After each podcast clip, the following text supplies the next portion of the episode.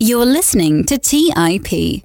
On today's show, we have Jamie Catherwood. Jamie is a financial market historian, founder of the wildly popular site Investor Amnesia, and an associate at O'Shaughnessy Asset Management. In this episode, we discuss historical examples of market bubbles, micromanias happening in the markets today, and analogous examples from the past. Tulip mania. Did it actually happen? The conditions that produce fraud in the marketplace, lessons from the 1800s that could have prepared us for the recent bust in tech stocks, how the world's first ETF was essentially created in the 10th century, some benefits of speculation, and a whole lot more. For those who are unfamiliar with investor amnesia, I highly recommend you check out Jamie's Sunday Reads, which are highly informative and entertaining. At 26, Jamie is well on track to have an amazing career in finance. So without further ado, let's learn some historical lessons from Jamie Catherwood. You are listening to The Investors Podcast, where we study the financial markets and read the books that influence self made billionaires the most. We keep you informed and prepared for the unexpected.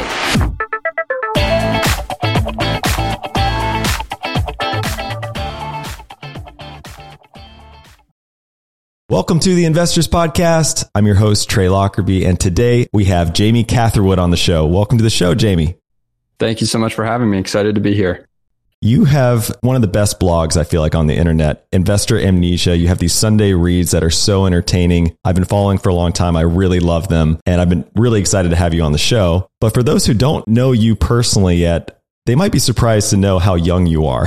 You're 26, but you already have this amazing career and this amazing library of literature you've written. And you've achieved a lot for being very young, including becoming an associate at OSAM, O'Shaughnessy Asset Management. Talk to us about how you got introduced to OSAM. You've been there for a few years now. Well, first of all, I love this podcast already. It's nice. Uh, thank you for all the compliments right off the bat. And yeah, so in terms of joining O'Shaughnessy, so going back a little bit, I was a history major in college, which will be very relevant to this conversation my dad's philosophy was if you kind of want to do business and you know you're going to want to do business as a career, then you're probably going to get an MBA. And so his thinking was there's not really a point in doing business undergrad because you're just going to do business twice, undergrad and MBA. And so, right or wrong, I took that advice and did what I was passionate about, which was history. And I went to school in London. My dad's also British um, at King's College London and did history. And the way British degrees work is you just do your major for three years for your bachelor. So I only took history classes for three years. And then along the way, I got interested in investing, but because I was only taking history classes, there wasn't really a way outside of the few economic history courses they offered to kind of learn through school about investing. And so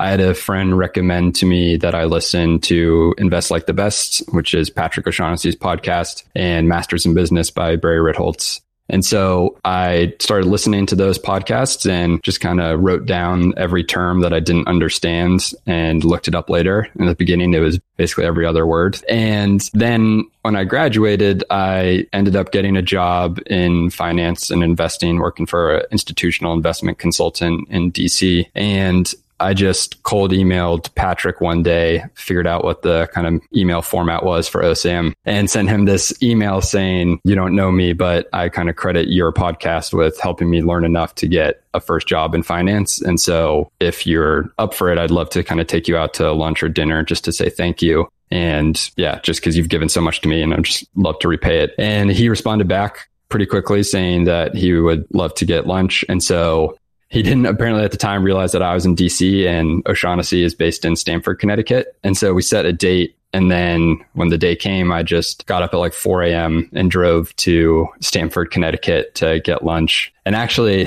ironically, I figured I'd already got one of the two podcast hosts that I'd been listening to and helping me get a job. And so I DM'd Barry Ritholtz on Twitter and ended up actually getting breakfast with him in New York. And then he made sure I figured out the Metro North train to get to Stamford to get lunch with Patrick, but stayed in touch with Patrick and eventually through Twitter, got to know Jim O'Shaughnessy and anyone who's on Twitter and FinTwit knows how prolific a user Jim is on Twitter. Yeah, the best meme dealer out there. Exactly. And so I got to know Jim and then we just kind of stayed in touch. And then I don't know, maybe two years into my first job, Jim gave me a call and kind of said, Patrick and I decided that you need to come work for us. and so put in my two weeks the next morning and kind of three years later, here we are.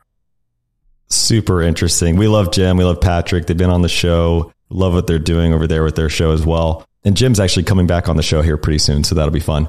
You know, studying history is one thing. Studying financial markets and the history there is a whole nother thing. So what exactly piqued your interest early on to go the financial route as part of your history degree?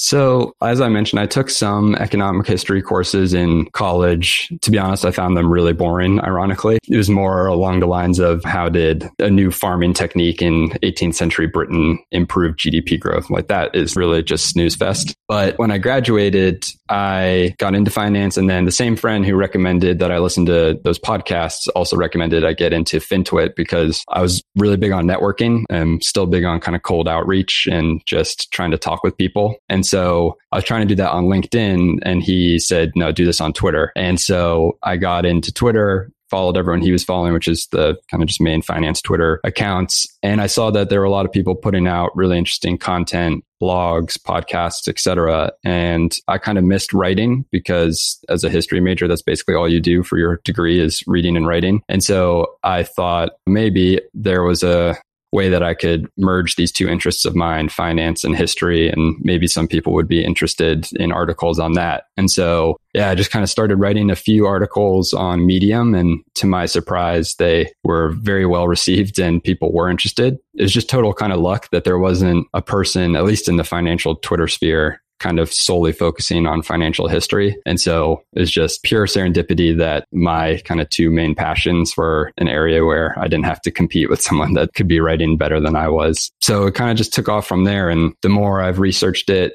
the more fascinating I find it because there are so many innovations today that we think are novel and are new, but there were previous iterations stretching back centuries. And all of it is really just stories and human nature because so much of finance has changed. We're not investing logistically and operationally the same way as we were in the 17th century, but the people actually trading different assets are executing in the same way, kind of psychologically. We're making the same mistakes as the people that were trading 400 years ago. Yeah, I was going to say, when we're saying history, we're not talking about the Fed being established in 1913. We're talking about the mm-hmm. 1600s a lot, oftentimes on your blog, which is just super interesting. And you've found somewhat of a, an expertise writing about bubbles, mania, and even fraud. And when people think of bubbles, I often hear them referring to it as something like tulip mania, right? You hear it all the time. And when I was reading your research, something stood out. It's very surprising to me, but tulip mania might actually be a misnomer. So Talk to us about how Tulip Mania has become this shorthand and how maybe it never even occurred. Yeah, so this is kind of one of the bugbears I have. And it all stemmed from Jason Zweig at the Wall Street Journal, who's become a good friend because he's an equally passionate financial historian. And he recommended that I read this book called Tulip Mania by Anne Goldgar, which only after it arrived from Amazon, I realized she was actually a history lecturer at King's and that I must have had at least one or two lectures by her my first year. So that was funny. But her book is an amazing account of the so-called tulip mania. And what she shows is, you know, there's no questioning that people were buying and selling tulips and there were probably some ridiculous prices paid for them. But there's kind of three issues. So the first issue is that mainly people today get their idea of tulip mania from Charles Mackay's Extraordinary Delusions and Madness of Crowds or whatever the title is. And the problem with his research was that it was based on largely the work of a German writer in the 18th century. And that German writer had gotten most of his kind of source material from these pamphlets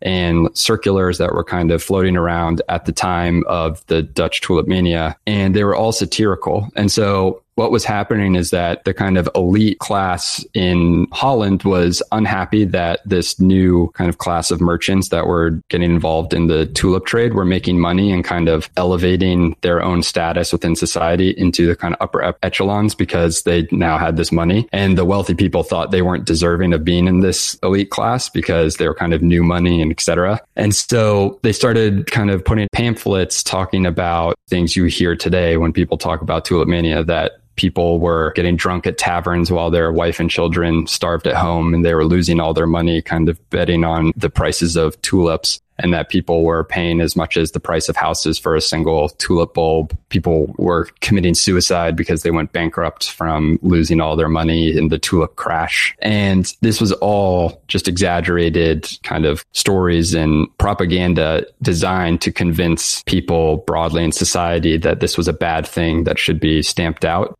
And it was really just because these wealthy elites did not like the fact that people were kind of entering their realm of society. And so this German author in the 17th century, though, took all those pamphlets and took them as fact and wrote about them and just took every story as if it actually happened. And then Charles Mackay came along, used his work as the basis for his sections on tulip mania. And now everyone just kind of assumes that this is all true accounts. And what Anne Goldgar's book found, because there's all these stories of one tulip bulb being traded like 300 times, et cetera. And Anne Goldgar spent years in the archives, you know, like tracing the transactions. And she said the longest chain that she could find was like five. And the other thing is the way that these tulips were traded is basically in the fall. Someone who actually knows about gardening will tell me I'm wrong about this, but say it's fall is when you plant the tulip bulbs and then the winter they're just underground. The spring is when they would come up and bloom. And then that's when the person that purchased the tulip would actually get the tulip what usually happen is that they were kind of like futures contracts. And so they would make the agreement to purchase in the fall, bulb go underground. And then in the spring, that's when they would actually pay for it. And so some of these absurdly high prices that people talk about, like the price of houses, et cetera, no one actually ever ended up paying that price in many situations. It was just kind of the agreed upon price. But then a lot of these transactions didn't actually end up happening because by the time spring rolled around, the people that agreed to pay that much just kind of were making themselves invisible. They didn't want to pay it, etc. And so it's just one of those things that's very interesting from a kind of human nature standpoint how a narrative can just take hold, even though it's just not true. And so it's become the kind of go to reference for anytime someone thinks uh, speculative kind of fervor is ridiculous or in something that they deem stupid, then it's just exactly like Tulip Mania. And that's it. It's just become the kind of shorthand for this is dumb and it shouldn't be going up. And so it's just like Tulip Mania, whether it be Bitcoin during the dot com bubble, like same thing. And so just interesting how it continues to persist when it's not actually based on fact. Yeah, it kind of reminds me of like, say, if someone dug up some propaganda of marketing from a magazine from like the 60s showing how doctors are recommending cigarettes. And then, you know, all we had to go on was, hey, cigarettes must be great for you. no yeah. one did the due diligence from there. Or like people used ramp capital and like Litquidity on Twitter today in their memes as like, oh wow, this all stuff actually happened. Like, no, it's just a meme. Like, right, exactly. So obviously tulip mania, it's one example of a bubble, but let's talk about what are some of the signs of a bubble forming. And then I'd love to talk about the signs of a bubble about to burst. So I think one of the best frameworks for understanding kind of how bubbles form and why is the bubble triangle, which is a framework that my friends at Queen's University Belfast, John Turner and William Quinn wrote about in their great book, Boom and Bust. And the bubble triangle is basically a financial recreation of the fire triangle, which is heat, oxygen, fuel, and then you need the spark to kind of ignite the fire. But with the fire triangle, you have to have all three sides available to sustain a fire. And if one of them is taken away, then the fire goes out. And so they took that kind of approach and applied it to the formation of bubbles. And they replaced the sides with speculation, marketability, and money slash credit. So in that framework for heat, the heat is speculation. And so that kind of doesn't even need to be explained. But obviously, it's just people wanting to get in and make money on an asset that they see others making money in, and prices just keep rising. And so more people get involved because they think that there's an opportunity to make money quickly and easily. And then the oxygen for a bubble triangle is marketability. And that does not mean the kind of traditional definition of marketing, but rather the ability to easily buy and sell shares. And so if it's easier to buy and sell an asset, then it's going to be easier for more people to get involved and kind of keep the momentum and excitement going. And so you need that because you can't really get national hype and widespread speculation if it's really hard to actually buy the asset. And then lastly, you have the money and credit side of the triangle, which is the fuel. So as we all know, especially today when there's low yields and cheap money and just money printer constantly burring, there is a lot of kind of speculative bubbles around the market, whether it's one large one or kind of a bunch of pockets of mini bubbles that can be sustained because yields are low and it's easier to finance companies. And it's also kind of pushing investors further out on the risk spectrum because they have to kind of stay in riskier assets when yields are so low. And then the kind of initial spark that sets off the overall fire once these three sides are there is usually throughout history a technology and some type of innovation or government policy. And so in recent history, I feel like it's leaned more towards the technology side of the spark, but also in the 2008 crisis, you could talk about the kind of government's initiative to make sure that everybody could buy a home, et cetera, and pushing the housing industry. And this framework, though, I think is really useful and it kind of demonstrates how history can actually be applied to modern markets because it's an actionable framework where obviously not every single bubble will fit this triangle, but it's a good way for thinking about whether a bubble is forming and why a bubble is forming. I'm kind of curious how you look at mania and bubbles together. For example, like right now, everyone's saying we're in a bubble, we're in the everything bubble. Even Jeremy Grantham saying we're in a super bubble. But, and maybe it's just hard when you're in it and you're myopic that you don't see the mania around you until everything's crashed and you have hindsight. But are you seeing mania in today's markets? And if so, like describe that and maybe how it compares to previous manias we've seen.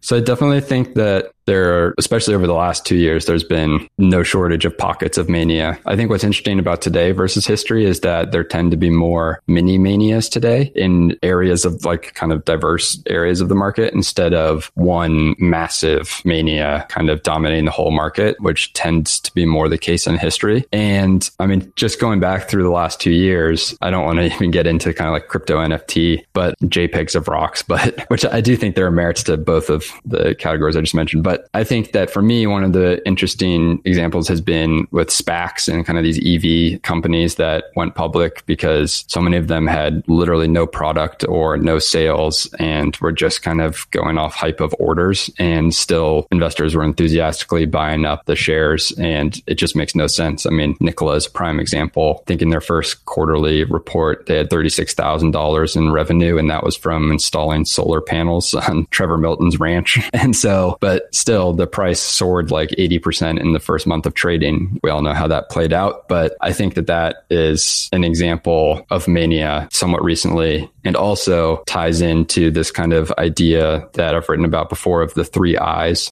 the three eyes is kind of this Warren Buffett quote from 2008, where in an interview with Charlie Rose, he's talking about how in most instances of speculative manias, there's this progression from the innovator who kind of has the original idea or applies or creates a new technology. And then there's the imitator companies, which are not necessarily bad companies, but they're just not the first mover. And so you have like the Lyft to an Uber. And then the third phase is when you have the idiots, which is not applying that term to investors, but to the kind of more fraudulent and shady people starting companies to kind of just take advantage of the hype cycle around whatever the exciting innovation is. And so you see this play out many times over history. What I found interesting is that with this three eyes quote, there was actually basically an identical version of this idea in an 1866 issue of The Economist, where an article stated that that there were three stages to a speculation. First, the clever man, the original man, finds a good thing out. Then the whole trade sees he is right and joins. And at last comes the gentleman from the West End, and upon which we know it is all over.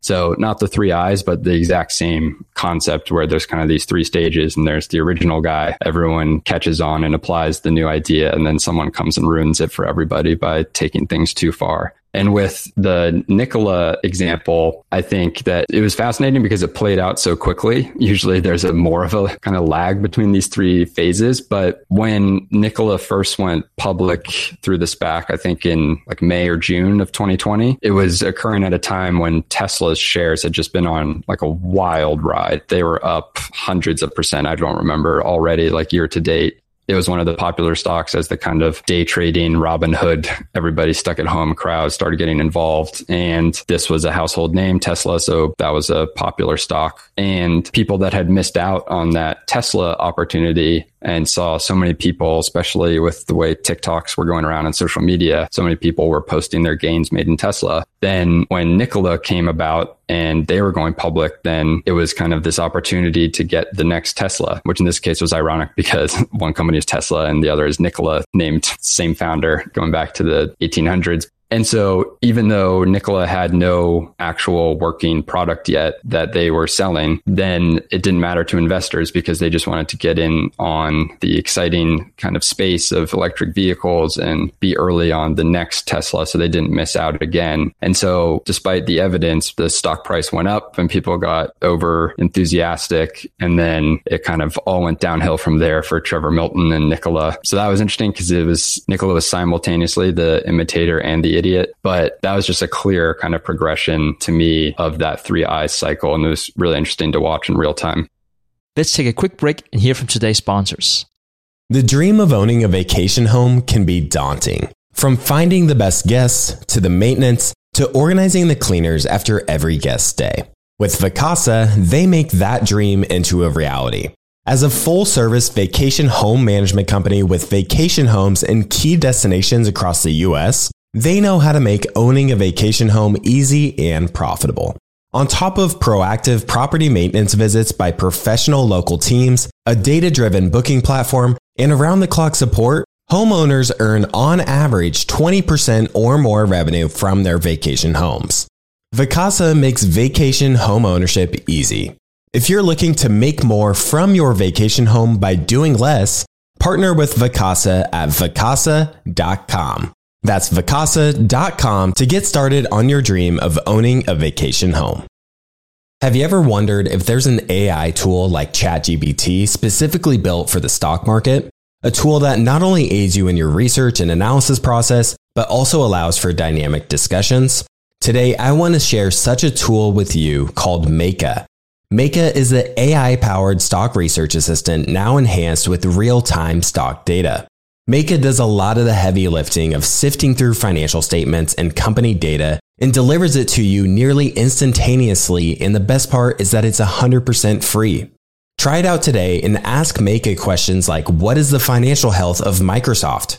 How much cash does Copart hold on its balance sheet? What is the return on invested capital of Adobe or millions of other prompts? Check it out today for free at Meyka.com. That's M E Y K A.com. Today's episode is sponsored by Range Rover Sport. Range Rover Sport leads by example with their dynamic design that rises to the occasion. It's got powerful on road performance and commanding all terrain capabilities, coupled with signature Range Rover refinement. The third generation Range Rover Sport is the most desirable, advanced, and dynamically capable one yet, redefining sporting luxury. It's got advanced cabin technologies such as active noise cancellation and cabin air purification, offering next level comfort and refinement. The purposeful cockpit light driving position sets the tone for a focused interior that promotes exhilarating driver engagement. Award winning Pivi Pro infotainment is at the heart of the experience and provides intuitive control of the vehicle systems. You can enjoy a dynamic drive and total comfort with optional 22 way adjustable, heated, and ventilated electric memory front seats with massage function. Design your Range Rover Sport at LandRoverUSA.com. That's LandRoverUSA.com. All right, back to the show. Yeah, and, and Rivian was valued, I think, around $100 billion before making a single sale. So I, I definitely yeah. hear your point there. You know, knowing Buffett, he definitely read that 1866 Economist article, which, you know, I, yeah. I didn't even know The Economist has been around that long, which is just also incredible. You know, Buffett has another quote similar to this on this topic around the proliferation of new technology. He has a quote around when the automobile first came into existence and the mania that ensued around that and how I think at that time there was around 300 auto manufacturers that came to the market. You would have been much better off shorting horses rather than trying to pick a winner. And so I love this idea of tech being the spark. Talk to us about the tech bubble of the 90s. And I don't mean the 1990s, I mean the 1690s, where we had tech bubbles and bicycles and all kinds of things. Yeah. And just to go back to your Buffett quote, and what's fascinating about that era is that electric vehicles were actually the dominant form of transportation when the automobiles came about in the late 1800s. And I think it was until 1912 that electric vehicles outnumbered internal combustion kind of traditional gasoline powered automobiles. And Henry Ford's wife actually drove an electric car, a Baker Electric. There's a great video of Jay Leno on Jay Leno's garage driving around this 1909 Baker Electric. And so just fascinating that people think, again, electric vehicles are new innovation and it was actually the original. So it's kind of just a century long comeback story. Well, they could and, only go what two miles at the time or something like that. No, that's really? the fascinating thing. No, yeah, some of them had longer ranges than cars today. I have an article up here. There were charging stations all over. And yeah, some of them could go, I don't know, I want to say like 186 miles or something. Incredible. Yeah. Wow. The 1909 Baker Electric, the one that Jay Leno drove, could go up to 100 miles on a single charge. So it's pretty impressive. But yeah, so the 90s tech bubble in the 1690s is one of my all time favorite bubbles. And that's because it was partially sparked by technology, but initially sparked by a treasure hunt. And so what happened was in the 1680s, in the late 1680s, there was this sea captain named William Phips, and he was always around the sea docks in London. And he kept hearing rumors of this sunken treasure ship somewhere near South or Central America. And he heard that the ship had apparently been kind of transporting back all the riches from the Spanish Empire's colonies to Spain. And that somewhere along the route, I guess they'd been too greedy and packed too much treasure. And so they actually sunk to the ocean floor. And so allegedly there was all this treasure just kind of sitting around. And eventually, after hearing this rumor for so long, Phips decided, I'm going to go see if this treasure is actually there. And so obviously it's expensive to fund this whole kind of journey yourself because you need crew supplies a ship etc and for months and so that's expensive. And so he went to london to find kind of a group or a single investor to stake his journey and get a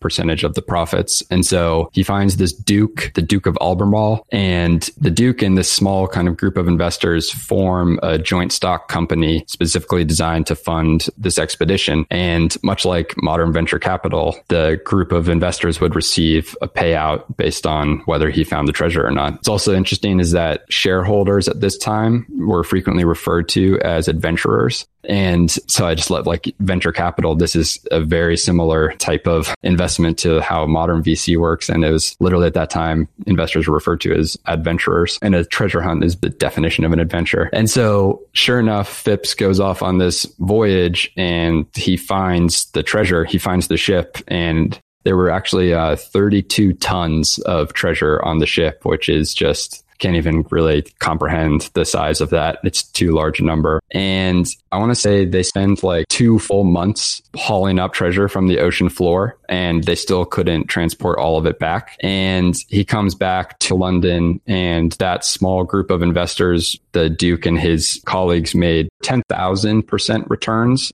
and it did not take long for kind of word to spread of just gargantuan return that these investors made and all the riches that they had achieved. And so there was an explosion in diving engine technology companies where going back to this three eyes concepts, William Phips was obviously the innovator. He's the first person to achieve this success. And then everyone else either wants to fund an equally successful treasure hunter or come up with a way to find sunken treasure themselves. And so you started to see this proliferation of diving engine technology companies, which were just these bizarre apparatuses that were designed to allow a treasure hunter to breathe underwater longer with the very simple thesis just being if you can breathe underwater longer, you can search for treasure longer and you can increase your probabilities of finding treasure as a result. And so you had all these companies called things like the John Williams Diving Engine Technology Company.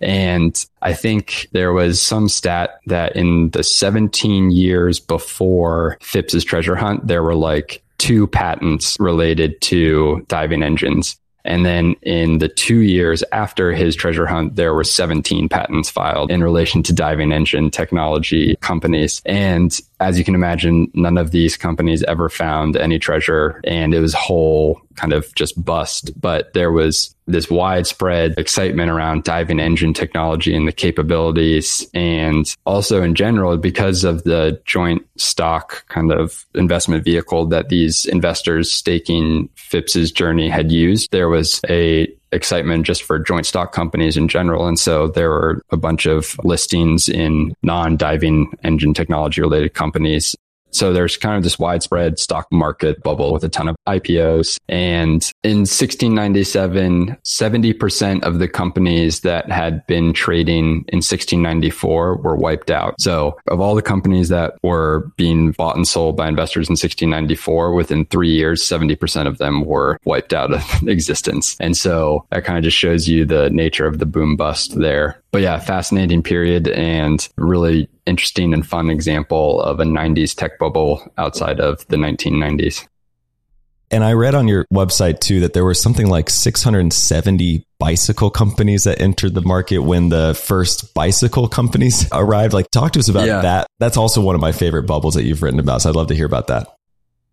That was in the 1890s. And I mean, there was a bubble in the US, actually, our first panic in 1792, not technology related, but seems to be a trend of tech bubbles in the 90s of a century. And so, yeah, the, the bicycle mania was in the 1890s. And all of what I'm about to say again comes from those two Queen's University Belfast academics, and everyone should read their book. It's the great account of this bubble. But essentially, what happened was in the 1890s, there were a series of kind of manufacturing innovations where I don't remember all of them, but they're related to like ball bearings and kind of welding and the materials used to create bikes. And the bicycle went from the penny farthing, which people might not immediately know what I'm talking about, but you've probably seen those old pictures or old illustrations of the tires where it's like a massive, bigger than you front tire and then like the tiny little tire at the back. And they just look absolutely ridiculous. And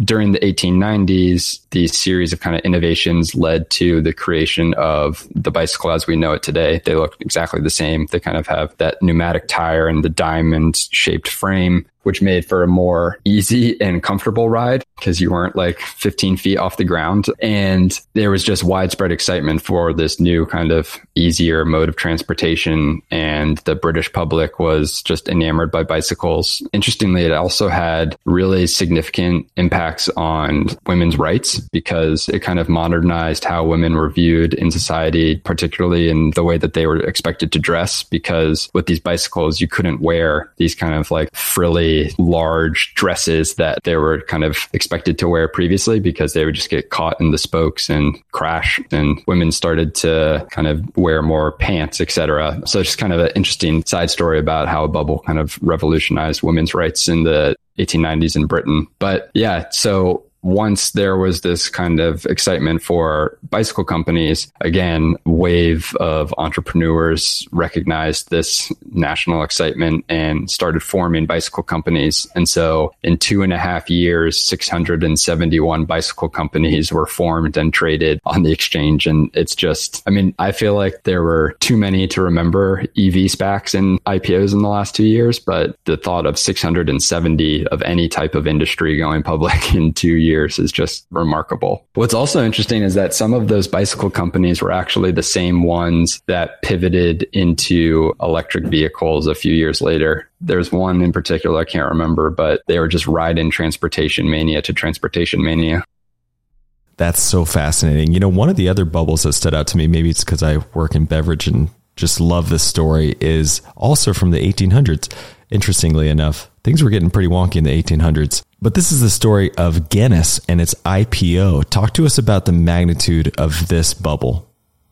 Yeah, so it actually was the kind of spark for a broader brewery mania in the 1880s and bled over into the 1890s. And yeah, essentially Guinness decided in, I think, 1886 to list their shares. And when they did so, Guinness was still the kind of dominant brand just as it is today. It's recognized everywhere. And especially at that time, there was still this belief that there were some like medicinal benefits to drinking it. And so just everybody knew it as the main brand. And so when the company said that they were going to list their shares, everybody wanted to get in on the action. And what was interesting interesting is you have to remember at this time, obviously, actually getting shares in an IPO is a lot more complicated than it is today because there's no electronic, you know, kind of submission process or anything. And so the process at that time was Barings Bank, which many listeners will know. They opened their doors, I think, on a Saturday for subscription where people could come kind of fill out their subscription forms to get an allotment of shares locked in for the IPO. And I think actually it was supposed to be open all day, but then within three hours, they had sold all of the available shares. And the investors that had come kind of just didn't accept that. And so the Barings Bank had to call in two like police brigades to basically barricade the doors and quell the crowds because people were so kind of manic about getting a purchase of Guinness shares. And one thing that they started to do was tying these subscription forms to rocks and just hurling them through the window of this Baring Bank because they couldn't get into the building anymore because the police were blocking the doors. But they just figured if I can just get this form in, maybe I can get shares of Guinness. And so they would just attach it to rocks and hurl it through the window. I want to talk a little bit more about the conditions that produce fraud. So, you know, people in recent history, maybe Enron might come to mind, but talk to us about some of these older examples of fraud becoming prevalent, you know, once the mania ensues.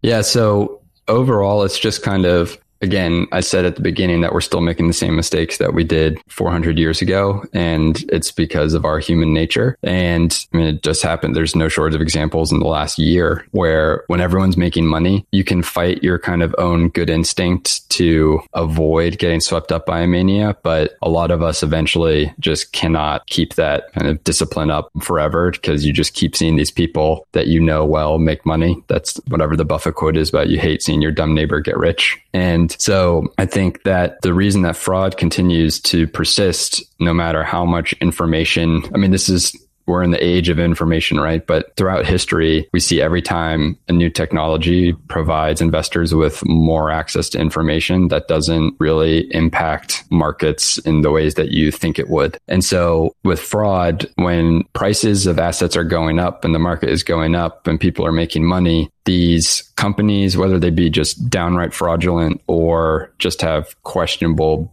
kind of business models, they're not really being exposed because if you just think about it behaviorally, if you have a fraudulent company in your portfolio and you obviously don't know it's fraudulent, but if it's making a ton of money, why are you going to look for reasons to kind of doubt the company and look for reasons why it's actually a fraud that's making you so much money. There's no reason you're just going to be so like excited that you were smart enough to to buy it and get in on it before others. And so in these periods when prices are going up, people are more kind of willing to suspend their sense of disbelief because they're making money and they just want to believe in the story and whatever's being fed to them by the company's management. But then when things in the market start to turn and prices are falling and people are suddenly losing money in their investments in shady or fraudulent companies, then that's when people really start kind of poring over the business model and financials of these companies. And that tends to be when frauds are exposed. And it's because people are, instead of now being previously excited about companies and just believing in whatever they're being told, now people are demanding answers and saying,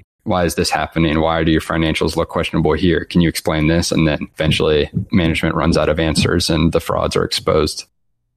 All right. So we have seen a lot of busts recently. The high flying tech companies, SPACs, even ARK has been underperforming. There's um, inversion. Yeah, there's like a, there's an inversion yeah. ETF now for ARK. Again, if we go back to the 1800s, what could we have learned from, say, the railway boom that might have prepared us from being what I've heard you say, surprised by the inevitable? Yeah. So, kind of specifically during COVID, I've just found it really interesting that so many of the stocks that were initially like soaring and they were the work from home stocks like a Zoom, Peloton, etc. Quickly, people kind of began to reset their expectations of future growth based on how these companies were doing in a unique environment, to put it mildly, and just kind of expecting that that type of record growth to happen forever, regardless of whether everyone's forced to stay at home during COVID lockdowns. And the kind of resetting expectation was not this is just pulling forward future growth. It's this is their new growth. Like now, finally, people discover these products. And so they'll just grow exponentially forever. And Peloton, obviously being the most obvious recent example, that is not the case. When gyms started reopening, people stopped using solely their Peloton and went back to gyms. If you look at the performance, at least the last time I checked, the performance of Planet Fitness versus Peloton stock is just like the best example of how these narratives clearly shifted because one has done well as lockdowns were eased and the other has plummeted. And so I just found that fascinating where there's no new information that we learned from when these were the darling going to go up forever stocks. And now when they're going down and struggling it's you could have told anyone or you could have realized back then that obviously when lockdowns end there's going to be a slowdown in their growth. But then when that happens it's it's as if everybody's like oh my how did this happen? I never saw this coming. It's like obviously gyms aren't just going to be shut forever. And so if you have a work from home or if you have an at home fitness product you're not like you're going to lose your temporary kind of 100% market share for fitness because people are going to want to go back to gyms. And I don't know. I think people can just get very quickly swept up and convinced by a narrative and just ignore information. I mean, that's obviously the reason why we have bubbles. And I remember tweeting at the beginning of the pandemic that people were predicting the future of post COVID life with like the same accuracy as 1980s movies showing what 2020 would look like. And if you watch those movies, it's like by 2020, everyone will have flying cars, etc. And we don't, but still everyone at the start of COVID was talking about how no one will ever, ever travel for business again. Like everything is changed forever. We're never going back. And that's just not the case. Let's take a quick break and hear from today's sponsors. Kyle, you're connected with a ton of different investors and portfolio managers, and you're just really in the know on a lot of these things. How do you keep up with all the day to day headlines for your portfolio companies? Yeah, so I used to have a ton of issues with this, and that was until I started using Yahoo Finance. Really? What's so great about it? So Yahoo Finance is awesome. I have my whole portfolio entered and I can easily see all the top headlines to keep up with the recent news. And each day you get an overview of the major global events that might be moving the market. So I'm ready to easily pounce on any opportunities that come my way. What else can you do on Yahoo Finance's platform? They also have a number of cool features, including a tool that lets you link all of your investment accounts, analyst ratings, and independent research, as well as the ability to create customized charts. Well, now I know that the audience is really going to love this one. And I actually see they have 90 million monthly active users. For comprehensive financial news and analysis, visit the brand behind every great investor, yahoofinance.com. The number one financial destination, yahoofinance.com.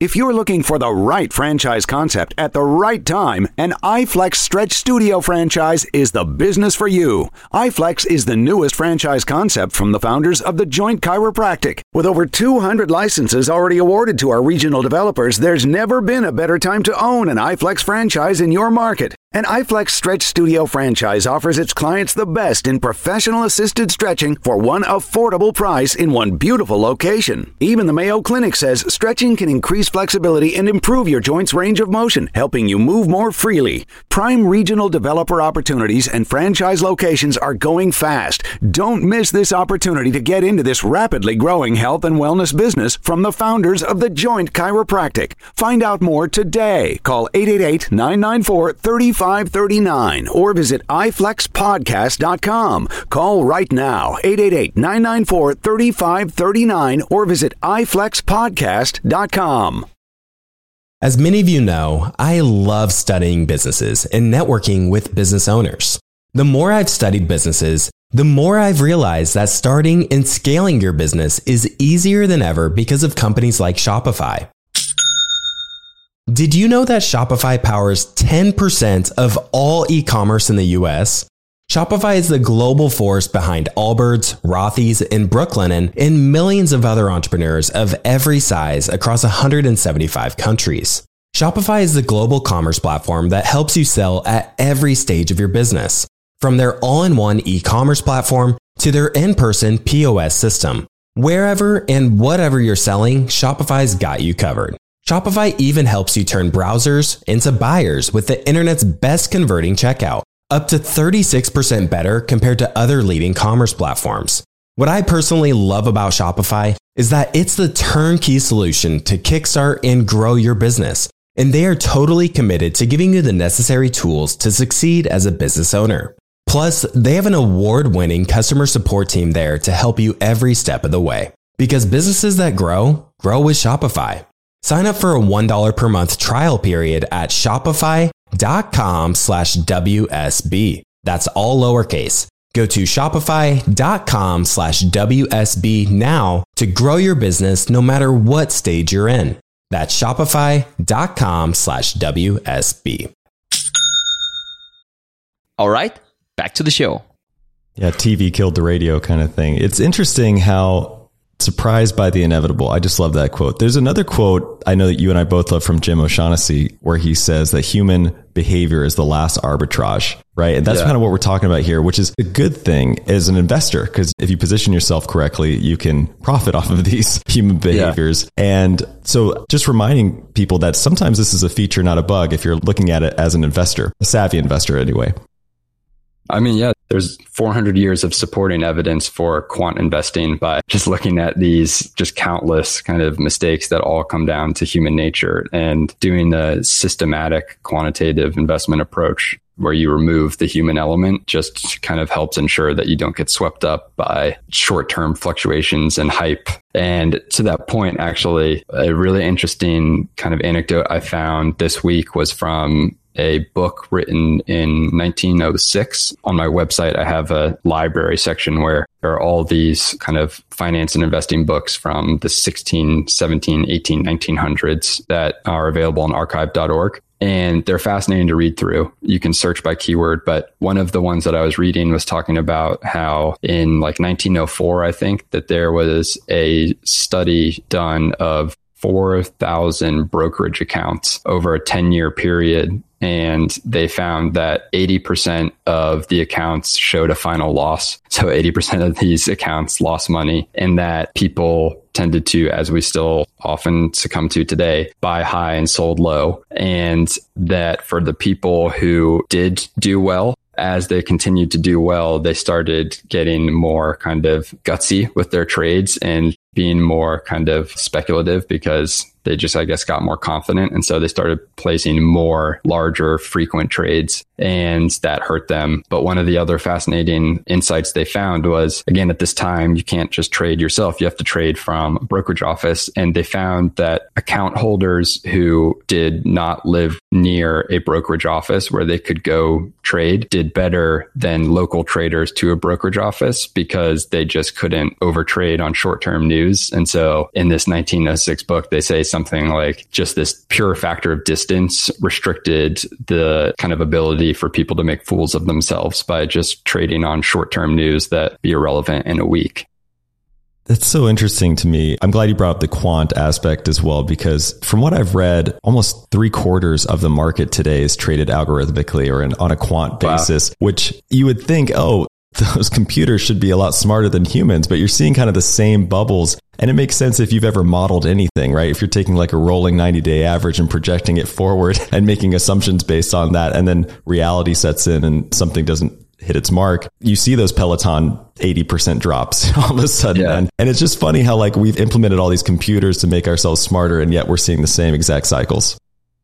Yeah, I mean, there's definitely, you can do quant wrong just as you can do traditional fundamental wrong because at the end of the day, there's still humans creating the models. And so you have to have the kind of discipline and initial structure in place to make sure that you are investing programmatically and systematically in a way that is actually going to be successful over the long term. And you're not just using like a one year back test to systematically invest forever that way. Yeah, it kind of gives me hope in a sense because I think it'd be hard for now for a computer to say, hey, well, when the world opens back up, gyms might perform better than they have been. Yeah. That seems like a hard thing to program to me, but you know, it's probably coming. Now, one piece of trading technology that you would think would be really new may not be the case. I'm talking about ETFs.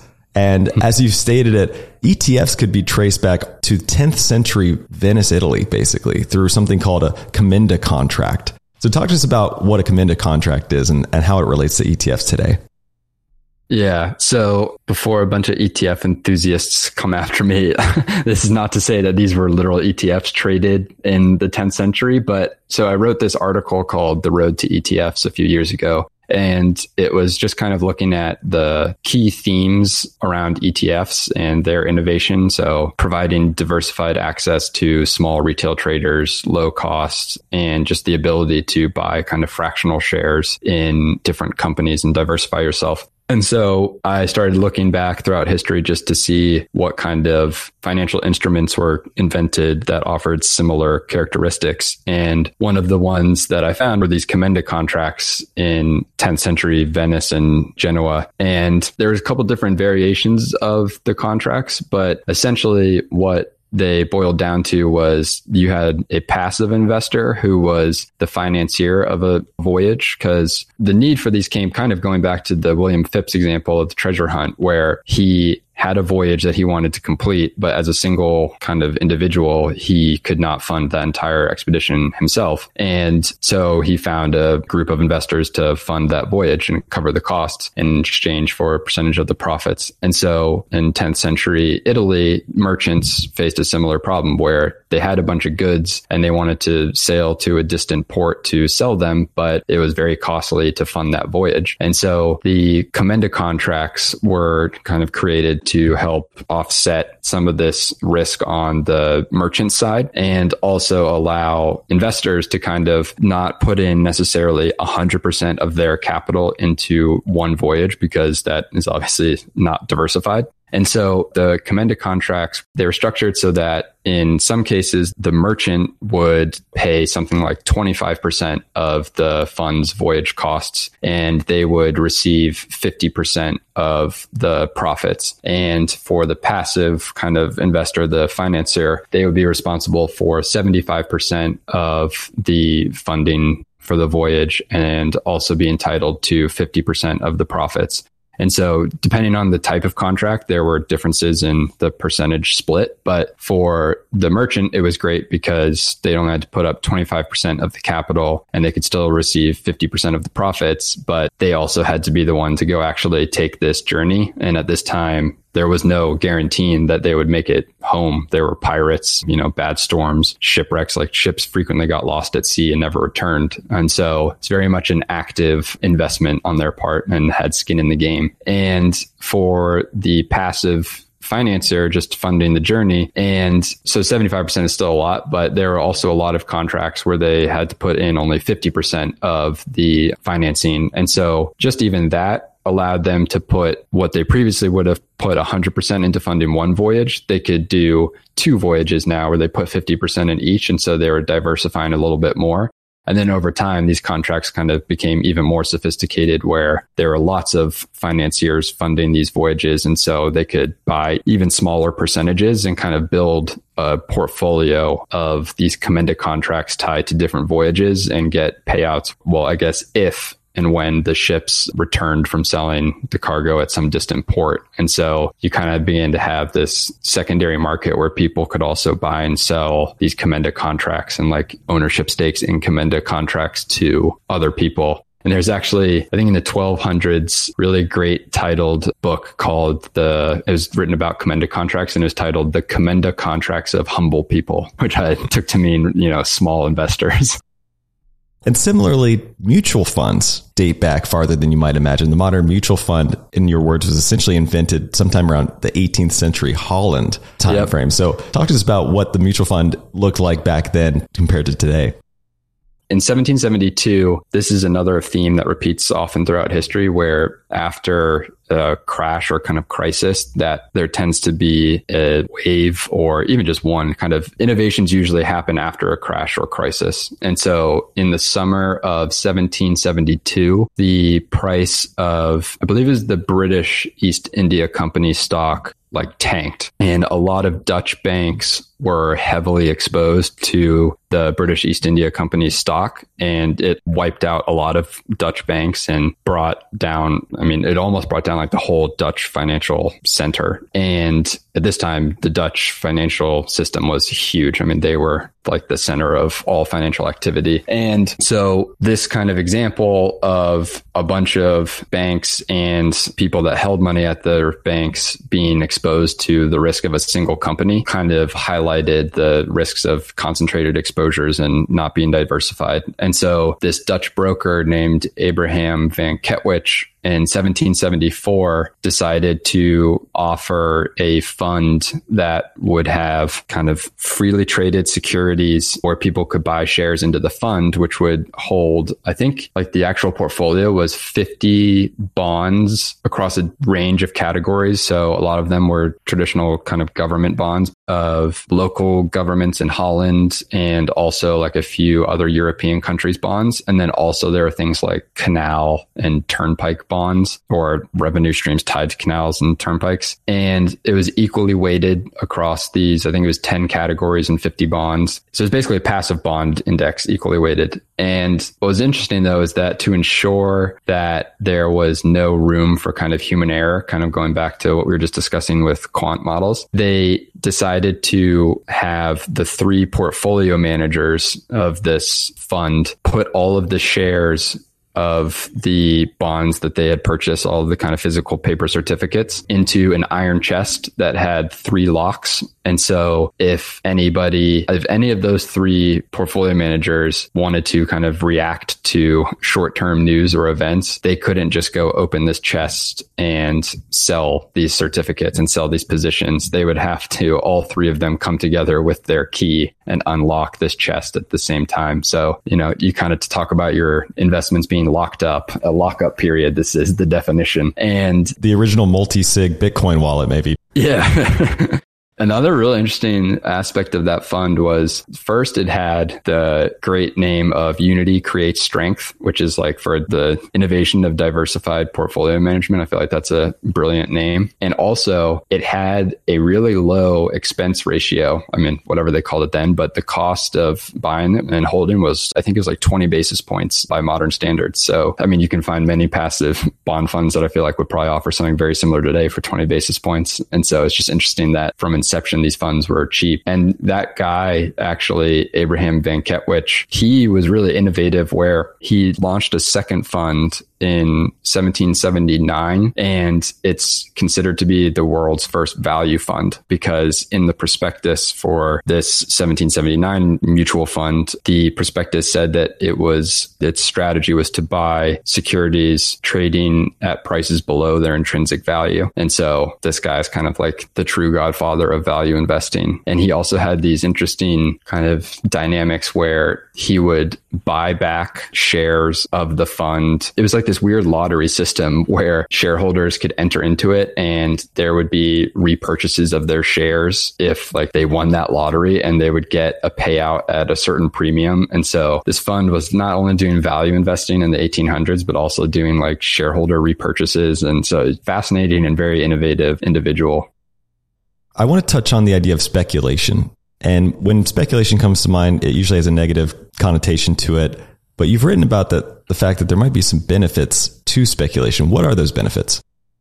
Yeah, so I do want to reiterate that overall speculation often leads to a lot of people losing money. And it's not to say that just overall it's definitive answer. It's actually a good thing. It's not that much of a hot take, but I do think that there are some positives and benefits to speculation that are ignored. And I think one of those things is that when there's periods of speculation, the reason these kind of manias form is because more and more people want to achieve the returns that they're seeing others achieve. And so they kind of herd into exciting speculative stocks. And while that often leads to people losing money, it also brings people into the market that might not have otherwise ever been interested in investing. And so obviously the younger people start investing, then the better they can prepare themselves and kind of set themselves up for success down the road because they can compound their returns longer over time. And so while looking at NFTs recently, it's easy to just say, that person's stupid. They bought a JPEG of a rock for however many dollars. And while you might think that's stupid, overall, I think that there's a huge, huge population of people that would probably not have gotten into buying stocks or buying ETFs or investing at all if it wasn't for their interest in the NFT and crypto space drawing them in initially. They might have never been interested at all in investing, but that kind of gateway of crypto exposes them to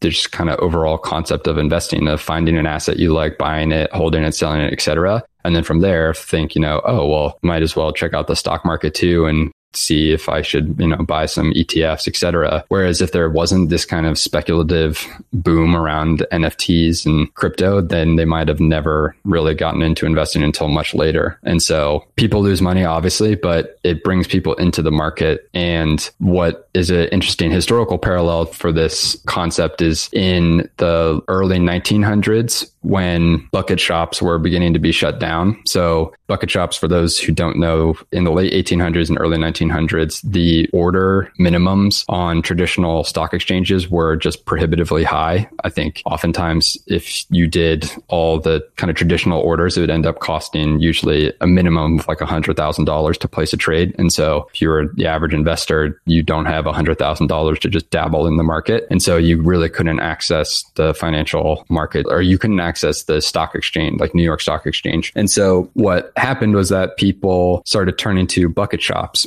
which were kind of like, I guess you would say, paper trading apps today, where it's all still linked to real time market information. So these bucket shops were plugged in by tickers and telegraph cables to the New York Stock Exchange, and they were getting real time prices, but the prices and shares that people were buying in bucket shops were just purely paper trades. If you bought 50 shares of ABC Railroad in a bucket shop, you weren't actually, you didn't own those shares. You were just kind of gambling on the direction of ABC Railroad's price. And so you weren't actually really accessing financial markets because you didn't have an ownership stake, but it was a way that many people became exposed to the market for the first time because they couldn't access kind of the markets through traditional exchanges. And this was the only way they could really have any exposure to financial markets. And then in around like 1915 is when the stock exchanges kind of finally succeeded in getting the bucket shops shut down because there ended up being a lot of knock on effects from bucket shops that impacted the market because what bucket shop kind of operators would do is inverse of the stock exchange where on in the bucket shop, you know, for every dollar that a, a patron in their bucket shop gained, the bucket shop lost. And then so when the bucket shop operators knew that a bunch of their kind of gamblers in their bucket shop were betting on the direction of stock one way and that they would, the speculators would make a lot of money if it went that way and the bucket shop would lose a lot of money, then the bucket shop would orchestrate a large order on the real stock exchange to drive that price down so that their speculators in the bucket shop would lose money. And so these kind of huge orders to kind of ruin the speculators in bucket shops trades would lead to these really volatile swings on the traditional exchange. And what happened was that eventually the exchanges got the bucket shop shut down and a lot of bucket shop speculators ended up going to the stock exchange and investing there. Again, you see this kind of evolution and maturity of what many would have said are